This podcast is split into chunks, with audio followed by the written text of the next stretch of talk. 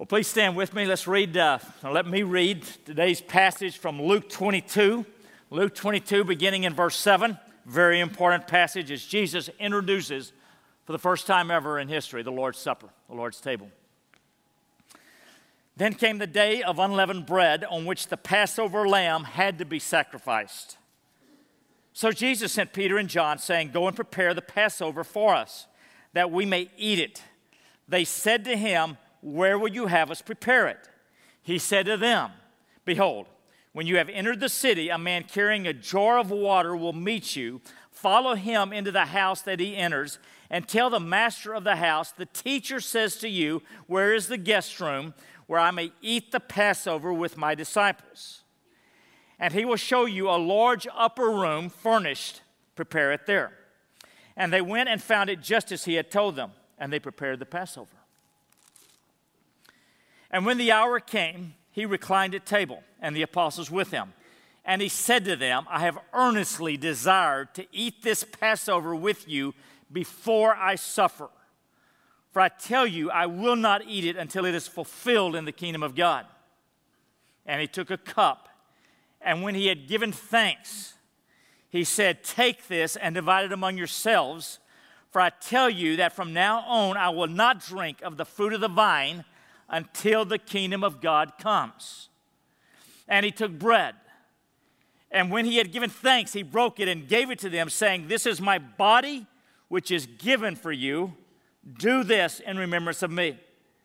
And likewise, the cup, after they had eaten, saying, This cup that is poured out for you is the new covenant in my blood. This is the word of God, church. Please be seated. All right, church, let me begin by asking you a question. What if somebody came to you and said to you, of all the events in the Old Testament, what is the paramount event? What is the most important event?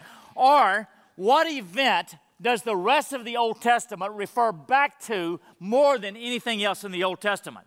Of all the events after Genesis 1, after creation, what is the paramount event that more than anything else in the Old Testament, shows the people of God God's heart for them, God's love for them, His power to rescue them. What is that event? If you are thinking Exodus, Passover, that's it. Notice when you're reading the Bible, notice when you're reading the Psalms, notice when you're reading the prophets that more than anything else in the Old Testament, the, the writers refer back to that event time after time after time. Look, here is the power of God. Look, here is the grace of God when God rescued you from your slavery in Egypt.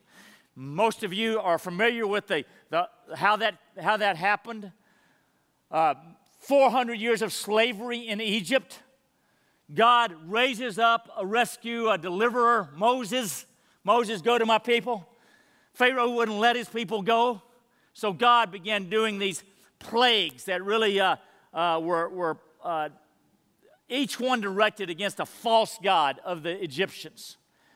Uh, Mo, I mean, Pharaoh still wouldn't let them go after nine plagues. In the tenth climactic plague, sobering, God says, Tell Pharaoh that the firstborn son in Egypt will die. Every family, Egyptian and Jewish, will die unless you take a lamb in obedience to me, you take a lamb, you kill it, and take some of the blood and spread it on the doors of your house. If you do that, then this, this uh, the wrath of God against sin will pass over that house because a substitute will shed its blood and that lamb. That's called the Passover. And after that, Pharaoh finally got his attention, let them go, tried to change his mind, but God rescues the people of Israel out of slavery to Egypt. And that is the greatest event showing the power and the love and the grace of God for his people in all the Old Testament.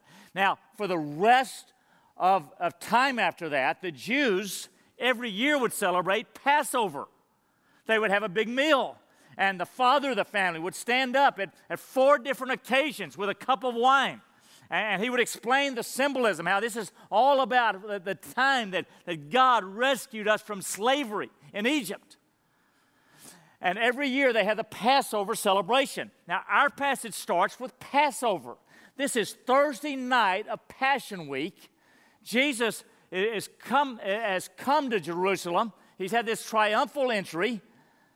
And now on Thursday night, he tells his disciples it's time for us to take the Passover celebration together.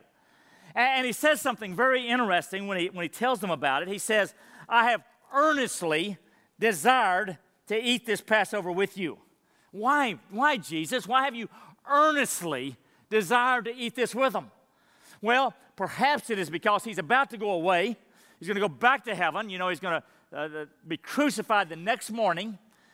Then he's going to rise from the dead after 40 days of resurrection. He's going to go back to heaven. And maybe it's just a special meal. You know, there are special meals in our lives. In fact, almost every event in our lives that is special, we celebrate with a meal.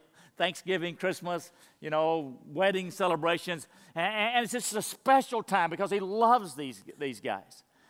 And he earnestly desires. But, but it's got to be more than that. It's, it's got to be so emotional because tomorrow he will bear the world's sin, including yours and mine. He will take all of your sin and he will, as the Father will place it upon Jesus, and he will die in your place and he'll redeem you, but he'll be separated from the Father and he will bear the world's sin. It's an emotional time. I've earnestly desired to eat this Passover before I go, before I suffer. And then he tells them, Go prepare it. Go prepare it. Problem is, is that he didn't have a house. You know, he had nowhere to lay his head. Uh, they didn't have a house, so they, you know, where do you want us to celebrate this big Passover meal? I, I know, uh, you know, if we're going to have some folks in, and you know, we, we, need a place to have that, and you know, Gail's got a place, but uh, they didn't have a place. So he says, do this: go into the old city. Some of you have been to that old city. You can picture those narrow, thin, winding streets of the old city of Jerusalem. And he said, You're going to find a man carrying a jar of water. That would get their attention because who normally carried jars of water? That would be a woman.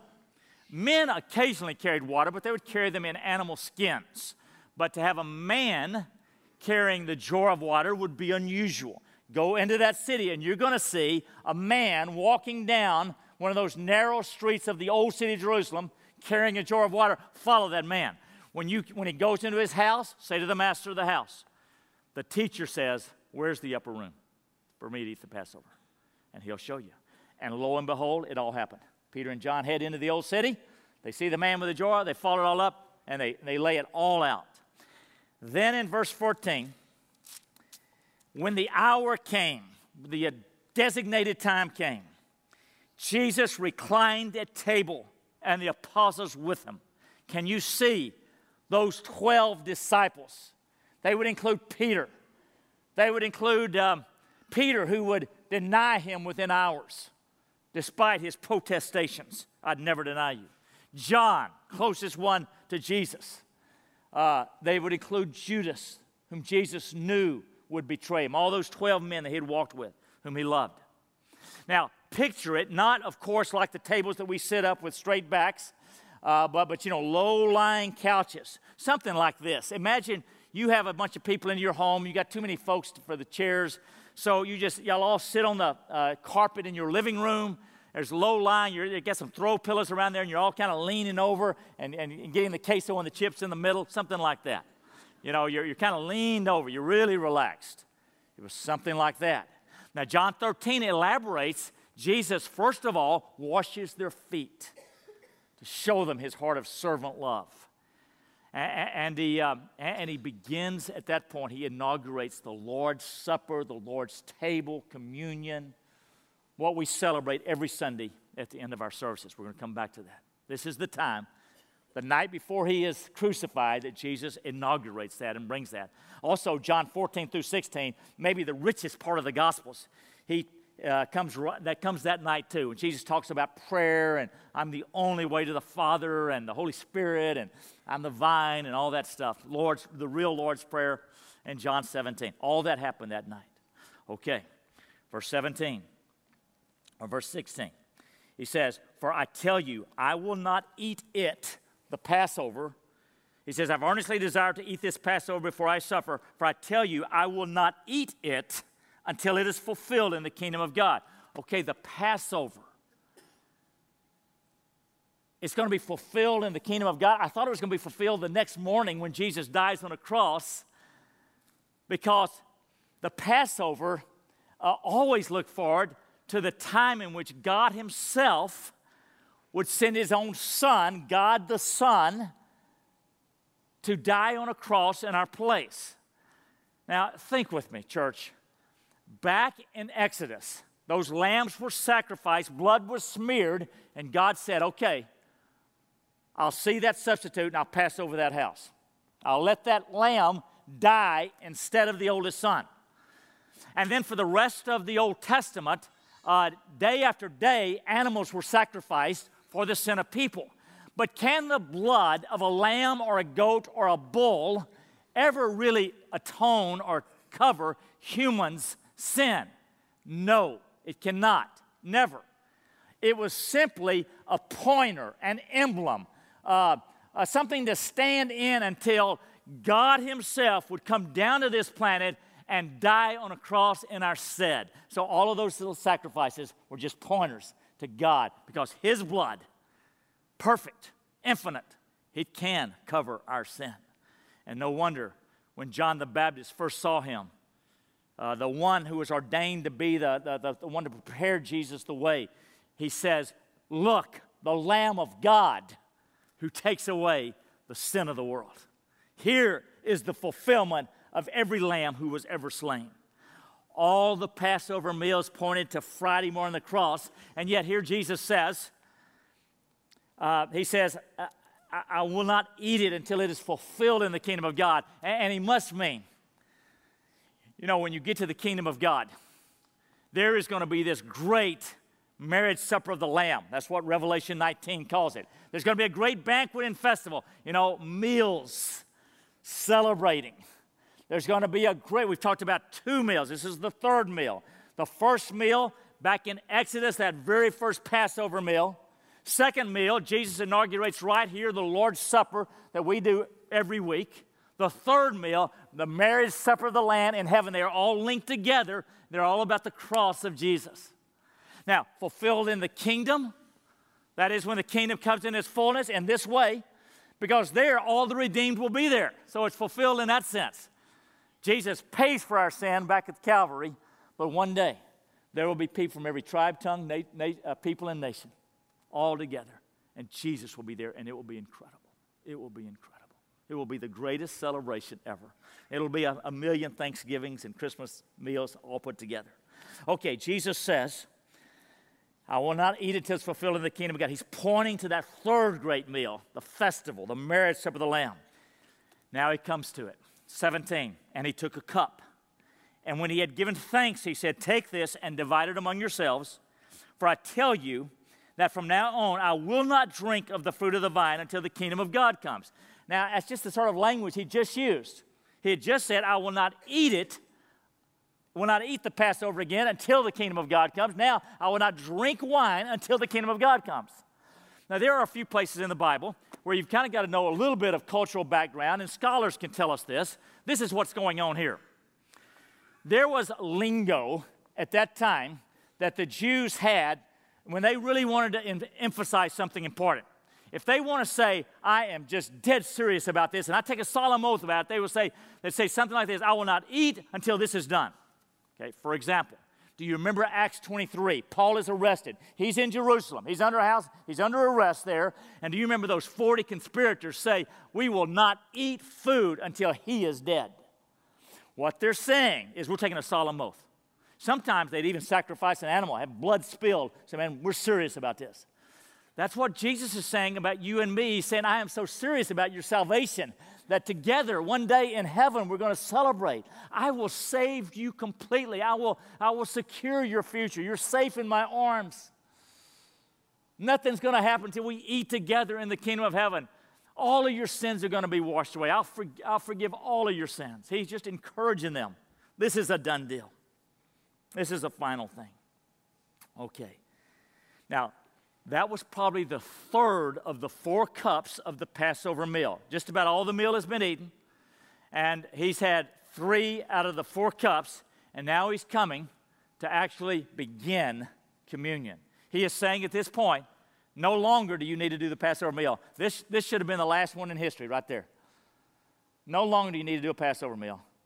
You do a, a Lord's Supper and you remember the cross. You no longer look back to the rescue from slavery in Egypt.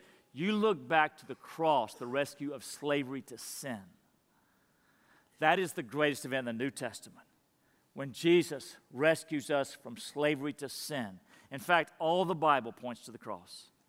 At the cross, at the cross, at the cross. I hope you are not only Christ centered in your faith, but I hope you are cross centered because this is the whole culmination of history. When Jesus dies on a cross and he bears your sin and mine and he pays for it. Fulfill the Passover. And it looks forward to the kingdom of heaven. Verse 16, verse 17, verse 18. Make that 19. And he took bread, and when he had given thanks, he broke it and gave it to them, saying, This is my body which is given for you. Do this in remembrance of me. Can you imagine that night? Can you imagine just around there that Jesus, who is leading the Passover meal, takes bread. Of course, it wouldn't look like this, it'd be unleavened, it'd be a flat matzah looking thing. And, and he took this bread. Now, for every Passover for centuries, this is what the father of the house would say at this time. The father would hold up bread and he would say, This is the bread of our affliction. This is the bread of our suffering. We suffered in Egypt in our slavery, we suffered in the wilderness. We have suffered. This represents the bread of our suffering. Jesus shocked them because he doesn't say that. He says, This is my body. It's in our affliction. This is my affliction. My body. And it's given for you. This is going to be representing my body broken for you. This is going to represent my body crucified for you. This is going to represent my body suffer for you because the Father will take all of your sin and He'll place it on me, and I will die in your place. I'll die in your place. This is the bread of my affliction. This is my body. Doesn't mean that's his literal body, means it's a symbol of his body. Not unlike the way this wedding ring is a symbol of my marriage to Gail. This represents my body given for you. This is my body given for you. When I die, I'm dying for you and you and you. And then he says, Do this in remembrance of me. Church, when we come to that phrase there, we, we come to, to really the only instruction that God ever gives us about how to take communion. The Bible never tells us how often to take communion. It doesn't give us kind of, you know, a, a, set of words that, you know, be sure and say these words before you take communion. That's kind of a, like magic formulas. God doesn't do that kind of thing. Um, but He tells us our heart, He tells us our attitude. When you take communion, do it to remember me, do it to remember your Savior. There's a great story from World War II, and it goes like this in August of 1944 in German occupied France. Okay, can you kind of picture the, the milieu of France at this time? Germans still had it. Two months before, we had the Normandy invasion, so it was looking bad for them, but, but they had not given up by any means. They would not surrender until the next May. This is still August. August 1944. Uh, there was a village controlled by the Germans, but of course, there were French underground fighters, resistance fighters. And one day, the Germans lined up a bunch of the town's citizens in a, in a, for a firing squad because of their, apparently, they, because they cooperated with the French underground and gave them a place. One of those French citizens who was about to be killed was a 15 year old boy.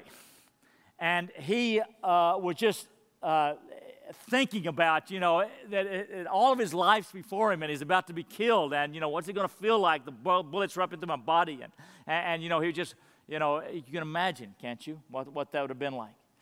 And, and the, the, the soldiers lined up, were about to fire, and all of a sudden they heard the firing of tanks back there. The Germans had to go and address this, and it was the American troops who had come in, sort of at the last moment, just in time. Uh, engaged the Nazis in battle. After three hours of battle, every German had been either killed or captured, and those folks on that firing line, their lives were saved. Now, you can imagine how grateful they were to Corporal Bob Helmsley and those American soldiers who came and rescued them. Well, time goes by. And 46 years later, in 1990, uh, this little town of Plelo, France, uh, finds out that this corporal who had led that rescue was still alive in America.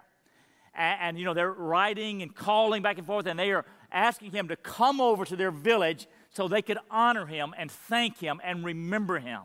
And so he does. And uh, Bob Helmsley comes to that little village. And the man who led the ceremony to honor him was a former mayor of the city and was actually that 15 year old boy who had grown up. And he led the ceremony because he never forgot the man who rescued him. Now, friends, um, he was rescued so he could have another 40, 50, 60 years of life. We've got a God in heaven who is so incredibly in love with us that he rescues us not for 50 years, but for all eternity. And he did what we could not do. He took care of our sin problem. He died and paid for your sin. And, and he didn't just die for sin in general, he died for your sin. Your sin.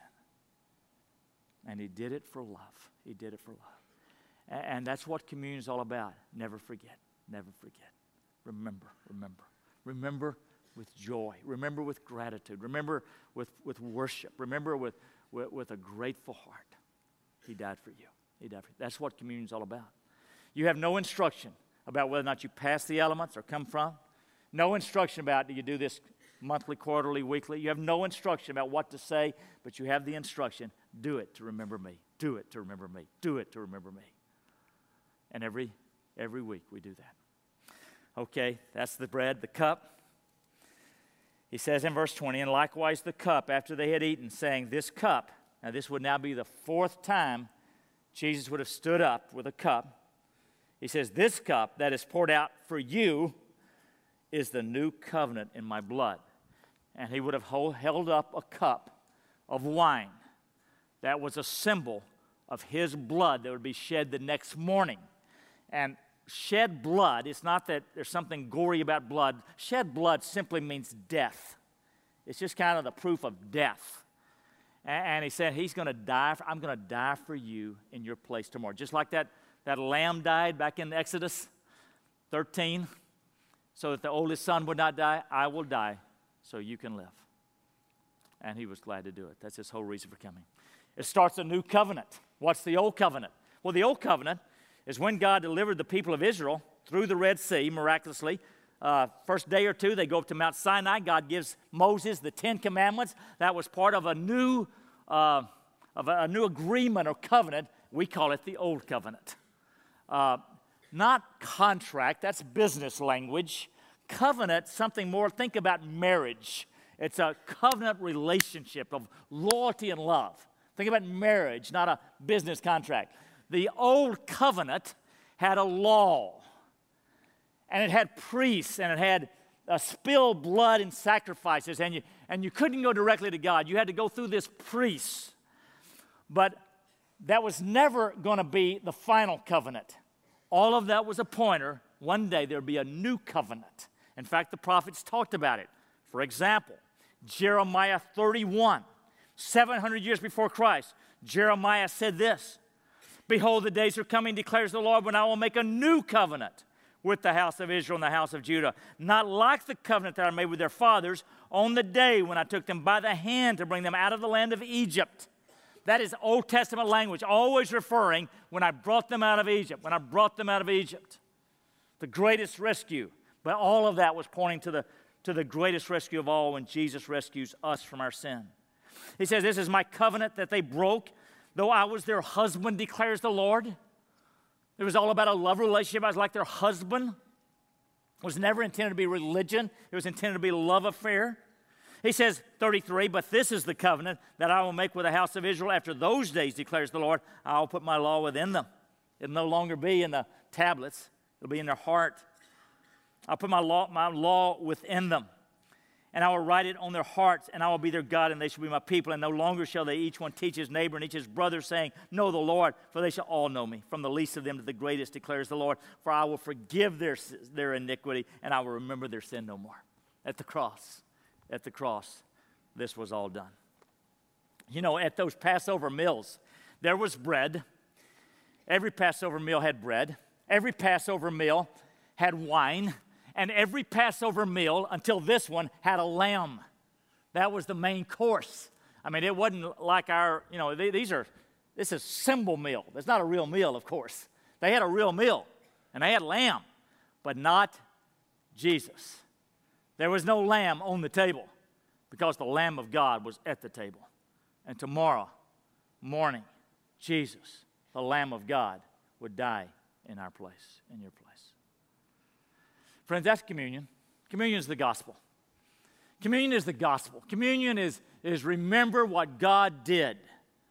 That God, this triune God, so crazy in love with us, but yet a holy God, and he has no relation with sin, he did the unthinkable.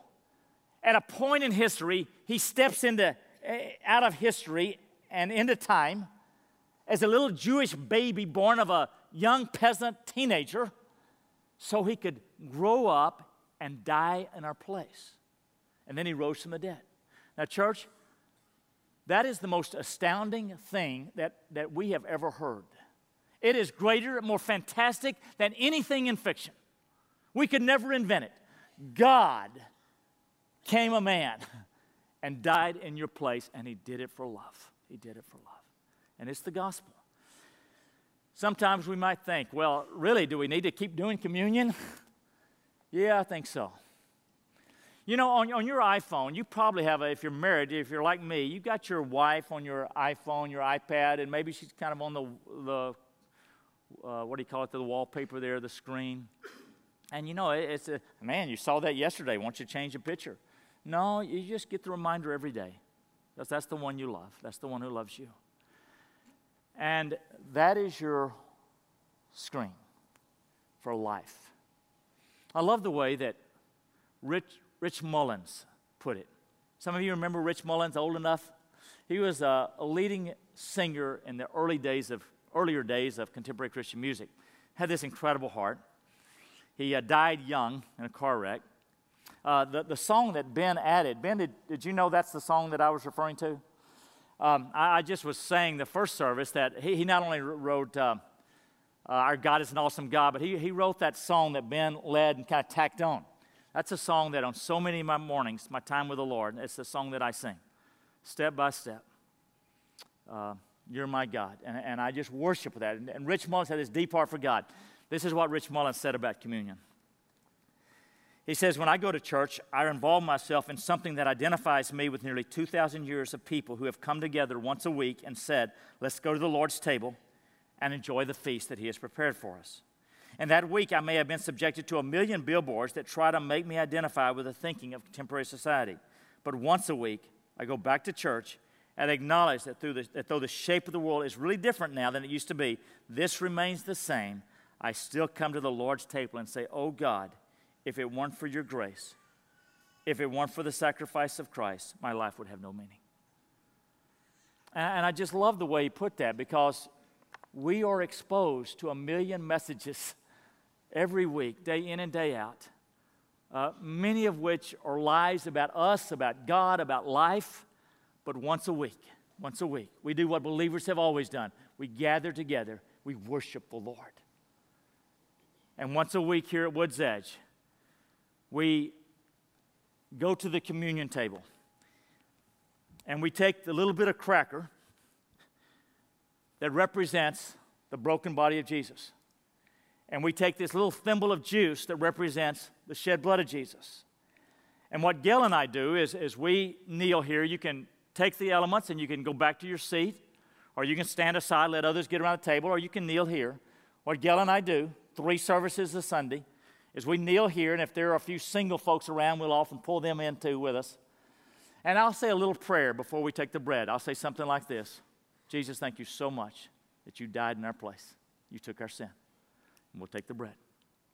And then we'll Uh, I'll say a little prayer for the cup. I'll say something like this Lord, thank you so much for the shed blood of Jesus that covers all of our sin, washes us whiter than snow. And then we'll all drink the cup. And then usually I'll close with a little prayer, something like, uh, Lord, help us to love you with all our hearts, love you back. Um, there's no magic words, but there is a heart to pause when you've had a million messages from the world during the week. And here is the one unchanging truth that is the center above all truths. This is the heart of the Bible, the heart of the gospel story, the heart of the good news that God, in love, sent his Son to die for you and me and forgive our sin. And we remember the Lord.